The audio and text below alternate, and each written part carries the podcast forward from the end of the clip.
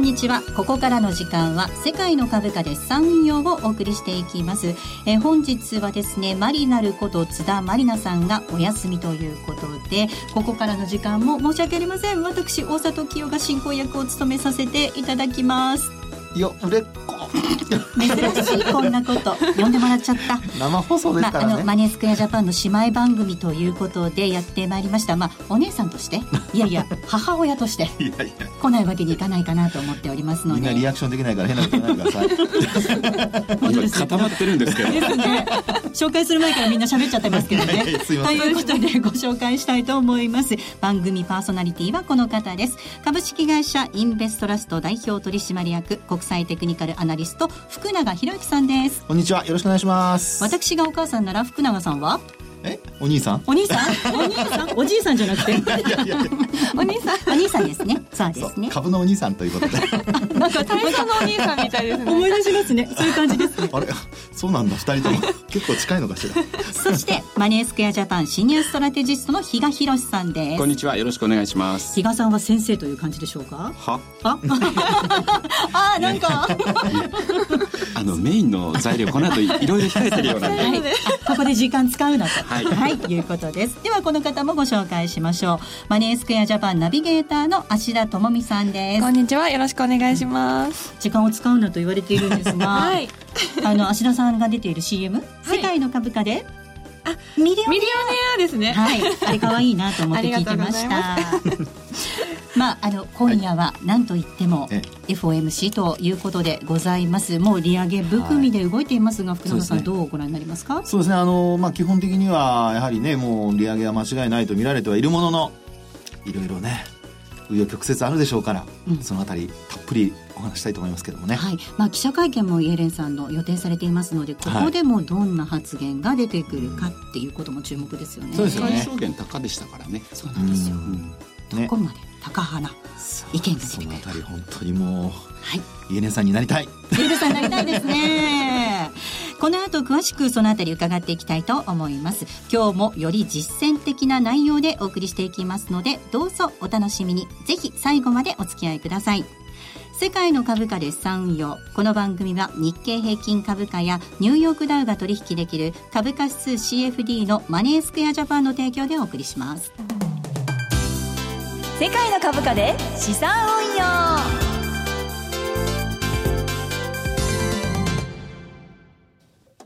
えそれでは最初のコーナー、マーケットの3日たあれ ?3 日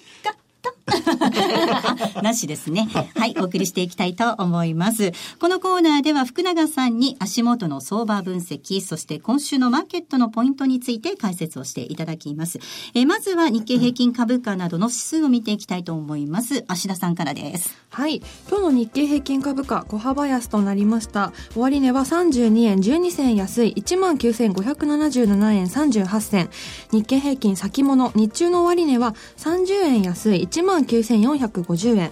日経225証拠金取引、現在レートは19,578円。ニューヨークダウ証拠金取引、現在レートは2901ポイントとなっています。動かないですね、はい、そうですね、あのやっぱりどうしてもね FOMC 前そしてオランダの総選挙などもありますからこの辺り前にということでしょうかね、はい、では今日のテーマいきたいと思います。今日のテーマなんですが今気にしす気にすべきは FOMC にあらず？はてな？ということなんです。福永さん先ほど、はい、まあ紆余曲折いろいろありそうだというお話でした。ね、FOMC 注目集まっていますが、これだけではないよということになりますかね。そうですよね。あのまあ、投資家のその投資行動を考えたときにですね、ある程度こう先が分かっていても、あの100%でなければ基本的にこう余力って残しとくんですよね。はい。で、その余力が残ってる分が、まあ結果が出たところで、えー、最後のこう後押しになるというのが、うん、あの実際のこの価格の変動につながっていくわけですけど、まあ、今回のケースで言うとですよ、ほぼもうね、100%に近いぐらい、えー、まあ利上げというのはかん、あの、もう想定されていて、で、なおかつ、あのー、まあ、いろんな選挙だとかあるにせよですね、まあ、マーケットのその関係者としては、そのまま、その、例えば、えー、本当に波乱が起こるのかっていうのが、あのー、まあ、見えない部分はあるにせよですね、えーそれをその逆方向にかけるっていうのはなかなかできないですよね。うんな全く予防線張ってこなかったですもんね、2月末から。ねそうですよね。ですからそう考えると、あの、まあ、例えばこう、為替の動きを見てもですよ、あの、もう利上げがほぼ間違いないと見られている中で、えードル円の上値が重たいだとか、であとニューヨークダウは逆にこう下落基調になっているとか、こうやって考えていくと、いわゆるその織り込み済みの状況が、あの、まあ、作られているっていうことが、こう、可能性としては高くて、で、なおかつ、その、まあ、えーオランダの選挙にしても、波乱が仮にその起こらないということになると、これも別にその逆にポジションを持ってる人が多ければ、買い戻しの動きがつにつながってですね、あのまあ、価格も上昇っていうことになるかもしれませんけど、さっきお話したように、そこについては、まあ、ニュートラルのポジションを持ってるとなると、これは、逆に言うとですよ、何もかも出尽くしになっちゃって、はい。結果的には誰も買わないっていうね。いわゆるその、あの、業績だとかの面で見れば、あの、いいっていうのは分かっていても、あるいは、あの、良くなるだろうというのは見えていても、目先、その、ポジション、あの、取る余力がない、あるいは取る材料がないとなった時に、皆さんどうしますかってことなんですよね。で、そう考えると、僕的にはですよ、まあ個人的に考えると、あの、これで利上げが行われて、で、なおかつ、そのオランダの選挙も、あの、想定内の範囲で結果が出たとなると、業績いいんですけど、ちょっと出尽くしになっちゃって、で、ニューヨークダウンにしても、基本的にはもう高値をつけてきて、まあこれ後で戦略の話しますけど、先週の戦略って、あの、大沢さんはいらっしゃらなかったのでわかんないと思いますが、まあ僕はあの、ニューヨークダウンのね、戻り売りでね、で、まあ、あの、しっかり、おそらく、その時にポジション持って、今持ってても、ずっと利益が出てるってパターンだと思うんですけど、やっぱこうやって考えてみるとですね、実際にこう、投資家の動きっていうのは、結果を見て、まあ見る前にある程度行動を起こすってことがね、はい。ええ。えーほとんどですのでね、まあそう考えますと、あのー少し厳しいことも、想定内であってもですよ、厳しいことも考えておいた方がいいのかなという感じで見てはいますね。はい。あの、比嘉さん、もうすでになんですけれども、そのドル円上値が重いニューヨークダウ下落基調にあるっていうことですと、皆さん、こう、先を見て、その事前準備をしてるっていう感じありますよね。うん、そうですね。それはその通りだと思いますし、あとチャートで見ると、日経225もニューヨークダウンも移動平均線ど真ん中ぐらいで今、ちょうどええ。あの収まってるとはい。いうところなんで、まあそういうところからすると、まあポジションの傾きは別にして、ええ。一旦まあスクエアのような状態というかニュートラルな状態からのスタートというところはですね、その通りなのかなというふうには思いますよね。うん。さあ、そしてその M FOMC が通過した後なんですけれども、いろいろな重要なマーケットテーマが控えているかと思います。これ、あの、まあ、ヨーロッパの話っていうことであれば、まあ、ECB ななんかも先週あったわけですけれども、そうですよね。あの、まあ、このね、今日のテーマで言うと、その、最初に大沢さんが話してくれましたように、あの、FOMC にはもう、あの、みんな注目してないよっていうことで考えるとすると、まあ、アメリカの話は先ほどお話した通りだとするとですよ、じゃあ他の国はどうなのっていうね、あの、見方になっていくと思うんですが、まあ、ヨーロッパに関しては、これ実はあの、えー前回の FOMC、あの ECB でですね、理事会の方がいろいろ話には出てくるんですけど、実はその前の12月のその ECB の理事会の時から、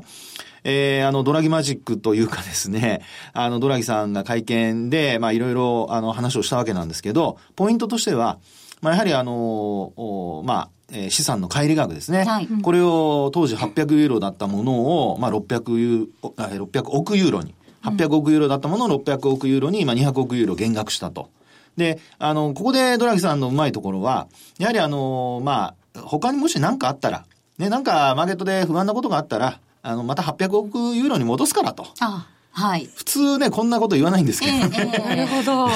でそこがですね、ポイントになっているのと、あとは、あの、まあ、今年の4月から、あの、そういうふうに600億ユーロに減らされるんですが、これまでは半年ごとの更新っていう流れだったんですよね。ところが、今回の4月からの切り替えでは、あの、更新では、まあ、9ヶ月というふうに変わっていくということなので、3ヶ月また延長されてるんですよ。で、えーそういう流れがあって、なおかつ今回の、まあ、あー ECB の理事会で、えーまあ、あーこう文言が、まあ、特にあの、利用可能ならあらゆる措置を用いるとかっていうふうに書いてあった文言が、まあ、削除されて、はいで、あの、基本的には、あの、ある程度、こう、いわゆるこのテーパリングですね。テーパリングというのは金融緩和の縮小ということになるんですけども、まあそういった流れをお作り始めていると。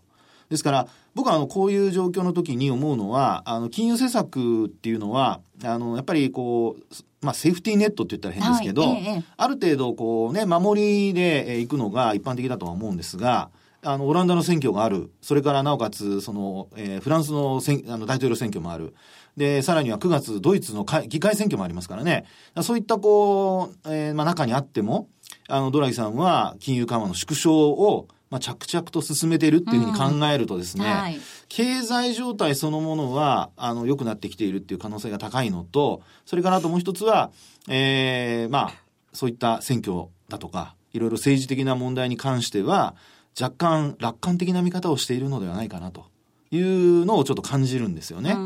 で、そう考えると、やっぱり、あの、まあ、アメリカは、こう、景気が良くなってきていて、で、なおかつ、あの、えー欧州がこういうふうに、こう、テーパリングをするってなると、まあ、最後ね、明日までありますけど、日本もね、そうなんですね。どうなるんでしょうね、ここは。はい。で、これも、あの、まあ、日銀の金融政策、今回政策変更はないというふうに見られてますから、まあ、そう考えますと、やはり、あの、一番日本だけが、あの、緩和を継続して、で、他の国は、あ徐々にこう、えーまあ、あ引き締め、まあ、アメリカはもう引き締めですけどね、はいえーヨーロッパの方もこれから引き締めに向かうような準備をしているのではないかと。で、通常考えると、こう考えると、やっぱり、ドル高円安っていう 見方になるんですが、さっきも話したように、やっぱりこれをみんながもうある程度織り込んできているとなると、次に買う余力がない。はい。これが一番ちょっと怖いのかなっていう感じはしますけどね。となると今週の投資戦略ですよ。どんな風に考えておけばいいんでしょうね。今週はですね、はいあの、まあ、えー戻っていけて高値を抜ければいいんですけど、これね、あの、本当に CFD の特徴なんですが、あの、これまでも、お日経平均は3月の2日に取引時間中の8回の高値抜いたんですよね。ところがですね、CFD だけは、実は1月9日が高値なんですけど、はいこれまだ抜いてないんですよ。ええええええで、実は徐々に切り下がってるぐらいの状況なので、まあ、これをですね、やっぱり1月9日の高値を抜いて、で、終値、まあ、で抜けるまでは、僕はもう基本的にはもう戻り売り。戻り売り。はい。というのが、もうあの、まあ、セオリーかなというふうには思いますけどね。はい。もしここを抜けてくるようなことがあれば、乗はいるっていうのも一つの手では。ありますがね。はい。もみ合いが長いと、それだけ今度はエネルギーが溜まってる可能性がありますんでね。出たトレンドが、あの、長引くこともあるので、そう考えたときには、もう一気に、あの、まあ、ポジションを傾けるっていうのも一つの手だと思います。はい。はい。比嘉さん、これ日本と欧米の政策の違いっていうのをちょっと頭に入れておかないといけないみたいですね。ただそうは言っても、2万っていうのが全く私イメージができないなっていうのがあって。えええなかなかだって上に行く行こうとしてでも行かないわけでしょ、はいっていうことを考えるとなんか近くて遠い2万またうん気がついたら1万9000、1万9500このレンジに収まってるそんな感じになってるのかなとかっていうのも考えてるんですけどね。はい、そうなると戻り売りっていうのが有力かもしれないですね。ここまではマーケットの見方のコーナーでした。M2J トラリピーボックスップリピートトラップリピート僕の名前はトラリピトラップリピートトラップリピートそれを略してトラリピ M2J トラリピボックスです。ここからは、えー皆さんからいただいた質問を紹介していきたいと思います。このコーナーなんですが、M2J の姉妹番組、ザ・マネー西山幸四郎のマーケットスクエアとの連動企画です。リスナーの皆さんから届いているマーケットに関する質問に、なんと2番組合同でお答えしちゃおうというものでございます。えーでは、早速一つ目ご紹介したいと思います。ラジオネーム東京都にお住まいの30代の IY さんからいただいた質問です。FOMC の議事要旨などでよく景気の上振れリスクという表現が出てきますが、景気が上振れるのにリスクという表現を使うことに違和感を感じます。リスクを危機ではなく変動性と認識するべきなのでしょうかといただいています。福永さん。んこれね、あの、景気っていうのは、実はあの、長引いた方が、あの、いい状態が長く続いた方がいいんですよね。はい。で、上振れるっていうことは、実はその景気が長く、まあ、いい期間が短くなっちゃうっていう。ああ、ええ、ええ。そういうことにえつながるんですよ。はいなので、リスクっていうのは、あの、あくまでも危険な状態だっていうことで、あの、何かあるってわけじゃないですよね。リスクになるだろうとか、リスクかもしれないとかっていうふうに、まあ見るわけなんですけど、こういう時に使う景気の上振れリスクっていうのは、もう行き過ぎちゃって、景気が短命で終わっちゃう可能性があり、あ好景気が短命で終わっちゃう可能性がありますよっていうところでリスクっていう言葉を使うことが多いんですよね。急激な変化とかもそれに含まれるんですかね？そうですそうです。あの、まあ、要は金利が急上昇するとかね。そういうのも、あの、上振れリスクっていうことから、まあ、金利も上昇につながるっていうことに、あの、連動性としてはよく言われる話なので、あの、景気の上振れリスクっていう意味では、そういうふうに、こう、景気の、好景気が短くなっちゃうっていうことが、リスクにつながるリスクなんですよっていうふうに考えてもらうといいんじゃないかなと思いますね。はい。ただ今あれですよね93か月連続確かアメリカ好景気という期間に確か入ってるのでこれってもうかつてないほど長いから、い、つでも終わる可能性があるとか、はいっていう部分にもつながるかもしれないですよね。そうですよね。これ、好景気がずっと続くなんてありえないですもんね。いつかはね、上がったもだからやはりのが下がる。いつかまたそれがね崩れた時の相場がどうなるのっていうところがですね、やっぱりリスクとして認識しておくっていうことなのかもしれないですよね。えーもう一つ紹介しようと思います。宮城県にお住まいの40代の OK さんからいただいたメールです。今の相場の雰囲気ってネットバブルの時やリーマンの前にどれぐらい似ているんでしょうか？なんていうメールなんですが、どうですか？これ、あの、多分ですね、この方のおっしゃってる今の相場の雰囲気っていうのは多分トランプラリーのことをおっしゃってるんでしょうね。ですから、それを、あの、認識できないと、な、なんでネットバブルとそもそも違うじゃんっていう話になってしまうかもしれないですよね。で、その、まあ、そういうふうにトランプラリーが11月の9日から始まったんだと。まあ、あるいは10日から始まったんだっていうふうに考えた時の、この上昇という意味合いで言えば、ネットバブルの時とかリーマンの前っていうのと比較するとですね、まあ、これ個人の感想ですよ。全然似てません。全然似てません。その時の方が、もう商いはもう盛り上がってましたし、特にあの商いの量が全然違いますよね。で、あと、それから、あのーまあ、よく言うその相場の活況な度合いっていうんですかね。あの、昔はその、バタチというのがありましてですね、僕はまたそれを知っている時代なんですが、ね、現役の証券マンだった時は、はいね歴史を知ってるわけですね 一応ね、バブル崩壊の前からやってますからね。はいで、あのーそういう、なんていうんでしょうかね、あの、肌で感じる、あの、活況な度合いっていうのは、これは実はそういうバタチがなくなってシステム取引になっても、感じる部分っていうのがあるんですよ。で、それは何かというと、あの、ひまあ、日替わり銘柄がこう、どんどん上がってくる銘柄が出てくるとか、あるいはその、ストップ高する銘柄が多いとか。で、特にあの、やっぱり感覚的に思うのは、物色が広がるっていうのが大きいんですね。えー一つのテーマをもとに、その銘柄がもうずっとこう上昇を続けて、そういったところからお金が外に広がっていくと。まあよくあの噴水に僕例えてお話しするんですけど、噴水から水が出て、あるいはスプリンクラーが水まくような感じでね。で、そこであの、他にこう水を得た、あの、まあ植物だとか花だとか育っていくみたいな、まあそういうところがですね、あの、あるんですが、あの、バブルの頃とかね、リーマンショックの前なんていうのは、でも今は短命ですよね。上がっても。なので、そういうところからすると、やはり似ているっていうところで言うと、僕の感覚では似てないと。ごめんなさいって感じなんですけど、ね。ちなみに海、はい海外投資家の影響って今すごい大きいじゃないですか、はいこの当時も今と同じぐらいあったんですかねありました。あありました。あのーもうね、大体、えーバブルの頃って言われている1988年から90年ぐらいのところ、あの、もうバブルの後半の時には、あの、225の先物が88年にできたんですよ。でその時から、もう外国人投資家の割合っていうのはどんどん増えてたんですね。うんですから、先物なんかはほぼ外国人投資家が、あの、売り買いしてたようなもんですから、というのは日本の投資家っていうのは経験がなかったので、まあ、そこでね、ちょっと売り浴びせられたっていうのはあるんですけどね。あと事業会社がものすごく売買してたんですよね。日本の企業が株式投資、うん。あの普通の企業、一般の企業が株式投資っていうのをものすごくしてたっていうのを聞いてるんですが、比嘉さんこれ先ほどニューヨークダウが2万が近いようで遠いっていうお話ありましたうんけど、日経平均あ日経平均株価が2万が、えー近いようで遠いっていうお話ありましたけど、こう、高揚感っていうのは確かにあんまりないですよね。そうなんです。だからそういう意味でなんかちょっとバブルっていうともうその時って踊らされてるんですよね、後から考えると。でも今そういう雰囲気が全く感じられないっていう。元気ないですよね、日経。ね、ユーフォリアになってないという。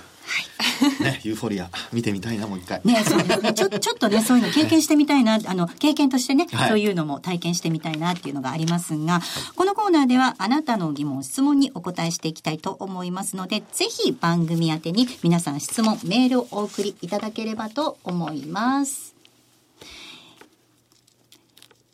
えさて、リスナーの皆さんが直接直に疑問質問を投げかけることができる場といえば、セミナーかと思いますが、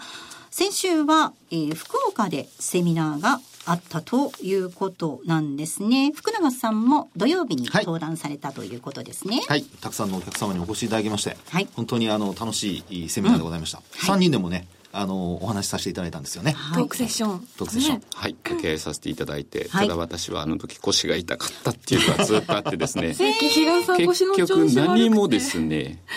福岡の名物を食することもなく帰りの飛行機に乗っておりました私翌日にあの王貞治のベースボールミュージアムに行きたくて行ったんですよ そしたら月曜が休館日でまさかショのック。もうショックすぎてあのクローズって書いてある扉の前で写真撮って帰りましたまあ、そういう話は置いといて。はい置いといてソフトバンクファン。はいあ、広げちゃった。さて、今回のセミナー、土曜日と日曜日2連続でセミナーを行ったんですが、土曜日が CFD、日曜日は FX ということだったんですね。実はこの組み合わせで特番をお送りするということです。ご案内をさせていただきます。え3月18日土曜日午前11時から特別番組 FX も CFD もお任せ。西山幸四郎福永博之のマーケットスクエアを放送していきます。二大人気パーソナリティ、現役ファンドマネージャー西山幸四郎さんと国際テクニカルアナリスト福永博之さんが共演です。テーマは FX と CFD 株価証拠金取引となっております。え番組では感想を送ると抽選で特製のクオカードなどが当たるリスナープレゼントも実施しております。特別番組3月18日土曜日午前11時からラジオ日経第一ラジコでオンエアしますので、ぜひご期待いただければと思います。あと、芦田さんん、あの、今週から新規講座開設キャンペーンが始まったと伺っておりますが、はい、ちょうど今日から新しいキャンペーンが始まっています。お取引の枚数に応じて最大1万円分の Amazon ギフト券がもらえるキャンペーンやってますので、当社のホームページから詳細ご確認ください。はい。ぜひホームページご覧いただければと思います。M2J トラリピボックスお送りしました。M2J インフォメーション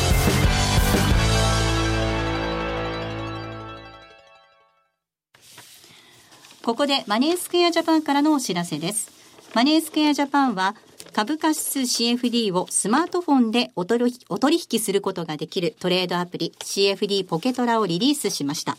マネースクエアジャパンに株価指数 CFD の口座をお持ちの方は、トラリピをはじめとした発注管理機能や各種注文、クイック入金サービスなど充実した機能をご利用いただけます。さらに、ポジション一覧はサマリー表示でお取引状況を一目で把握することができるほか、ほぼ24時間祝日も取引できる株価指数 CFD のレートをいつでもどこでもリアルタイムでご覧いただけます。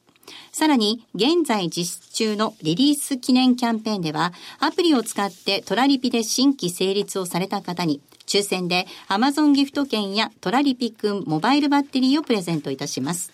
キャンペーンやアプリの詳細については番組ウェブサイトにあるバナーから特設ページをご覧ください。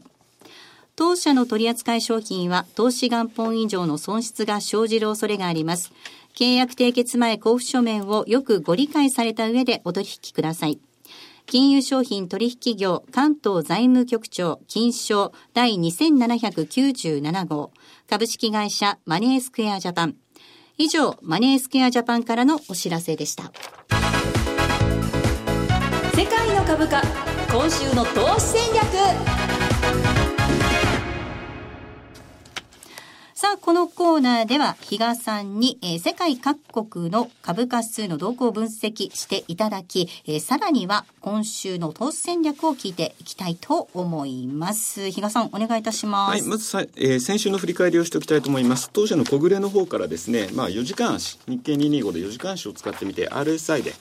えートレードしてみてはどうでしょうというお話をさせていただきました。はいまあ、スコブルですね、確かにうまくワークできてるなと。いうところでですね、はい。まあ、えー先週番組内でお伝えの通り、終値ベースではシグナルが消滅してたんですが、その場でストップ付きで乗った場合は成功というところではですね、まあ、あの、先週の戦略、まずまずうまくいってるというところなので、これ資料に関してはホームページの方に載ってますので、そちらの方のご確認をいただければというふうに思います。そして、えー今週はというところで言うと、これまで私21時間、60分足のですね、戦略というところをお話結構してたんですが、ちょっとこのところうまくワークしてないと。で、今日 FOMC があるということで、ニューヨークダウ21日、今度ボリンジャーバンド、冷やしですね、プラスマイナス0.6、どっちか抜けたところにですね、ついていくという戦略で、まあ行ってみたいかなと。で、正直今日の FOMC に関してなんですけれども、まあ、えー、多分またいつものですね、玉虫色の表現になっちゃうのかな？よ年内4回とかっていうそういうことをですね示唆する高派的なことにはならないんじゃないかなというところを思ってまして、はい。で去年の12月あの利上げしましたよね、はい。あの時もそれそのところまではずっとやっぱり金利上昇2.639までいって1月17まで2.303まで低下というところなので一旦その部分ではまああの金利頭打ちで今度下というところでまあそういう意味で今までおしめらしいおしめがなかったんでそこを拾っておく。はいでそこからですね3月4月って実はニューヨークダウっていうのは非常に陽線になりやすい、えー季節的なですね時間帯に入ってますんでそこでまた上昇するのを待つ。そのための今は仕込み時というような感じでですね捉えたいなというふうに思ってますね。はい。これ日経平均についてはどうでしょうか？えー、とごめんなさい。日経平均に関しては今手元にチャートがないのはいでございます。失礼しました。はい、ただ、えっ、と一つ気になるのはですね、えアメリカの長期金利上昇してるんですけれどもそこに日本の地銀あたりがですね結構投資をしてました。で価格下落してますそういう意味では評価損が結構膨らんでて特別検査金融庁さんも結構そういうところをやってるというところなのでその外債のマイナスを今持ってる株式利が乗ってるやつと一緒に落とすっていうことになると、ええ。一時的には日経やっぱり頭を押さえられちゃうのかなっていう、はい。そんな感じもありますしじゃあ金融機関どうなの？普通金利長期金利が上昇すれば利ざやが取れるよねっていうところがそういった部分も享受できないやはうんり日本の金融機関は、はいっていうようなところがちょっと不安の種かなというふうには思ってますけどね。いくつかね、株を売らざるを得ない事情もあるかもしれないということになりますよね。えーまあ、ドットチャートなんかも資料に載せておりますので、ぜひホームページの方をご確認いただければと思います。ここまでは世界の株価、今週の投資戦略お送りいたしました。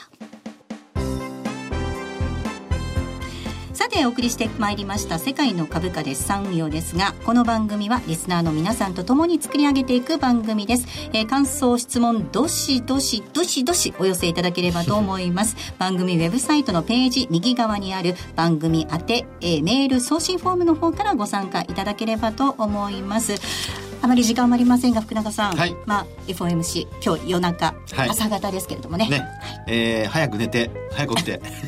マーケット見ましょう。